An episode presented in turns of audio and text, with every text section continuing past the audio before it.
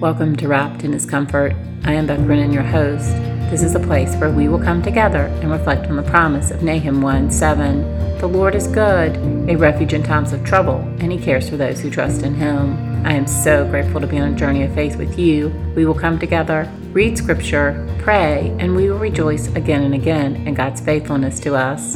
Today is the 13th day of Advent, and today I want to talk about the poinsettia. The poinsettia is referred to as the flower of the Holy Night because it resembles the Star of Bethlehem. In its native region of southern Mexico, poinsettias actually bloom during the winter season. There's an old Mexican legend about how poinsettias and Christmas came together, and it's about a little girl who did not have a present for baby Jesus at the Christmas Eve service. Her cousin says this line to her that I love. It says, I'm sure that even the smallest gift given by someone who loves him will make Jesus happy. Hope we can all remember that. It doesn't matter the size of our gift, but if someone knows that we love them, the gift will make them happy. The little girl walked the aisle with a bouquet of weeds, and supposedly, once she laid weeds down in front of baby Jesus, they bloomed into the beautiful poinsettia. So this year, as you see the poinsettias, be reminded that the shape of the poinsettia flower and leaves are sometimes thought of as the symbol of the Star of Bethlehem. And the red leaves remind us of the blood of Jesus that cleanses us from sin. In the New Testament, in 1 John,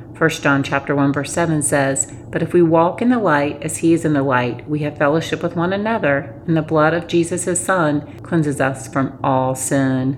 I love that promise. Cleanses from all sin. And then in the book of Hebrews, which is also in the New Testament, Hebrews chapter 13, verses 20 through 21 says, Now may the God of peace who the blood of the eternal covenant brought, brought back from the dead, our Lord Jesus, that great shepherd of sheep, equip you with every good thing for doing his will, and may he work in us what is pleasing to him through Jesus Christ, to whom be glory forever and ever. So enjoy seeing those beautiful poinsettias this Christmas, and be reminded that you're forgiven from all of your sin, and that the peace of God is equipping you to do the things he's calling you to do. Let us pray. Father God, I thank you so much that you desire to remind us of your faithfulness to our stories. I thank you, Lord, that you do cleanse us from all our sins, that if we confess our sins, you are faithful and just, purify us from all unrighteousness. So I pray today that we would have just the boldness to approach you and to confess our sin and be forgiven. Father, I thank you for Jesus. I thank you for the reminders of Christmas of Him. I thank you for the poinsettia that reminds us of the Star of Bethlehem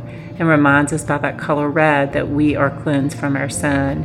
So I pray today that we would be hearts that rejoice in you, hearts that give you thanks, hearts that praise you, and hearts that tell others about you and their great and your great love for them. Father, we thank you for the ways in which we can celebrate this Christmas. I pray as we gather with friends and families that there would be much talk about you and who you are and the reason for this season. Father, I thank you so much for just your word. May it be a lamp and light to our feet. And I do thank you for the promise that you are equipping us to the things that you're calling us to do. So we give you all praise and glory, and we pray all of this in the mighty name of Jesus. Thank you so much for joining me today on Wrapped in His Comfort. My prayer is that you have tasted and seen that the Lord is good. Blessed are the ones who take refuge in him. And now may the joy of the Lord be your strength, and may all the poinsettias remind you that the King of Kings has cleansed you from all of your sin.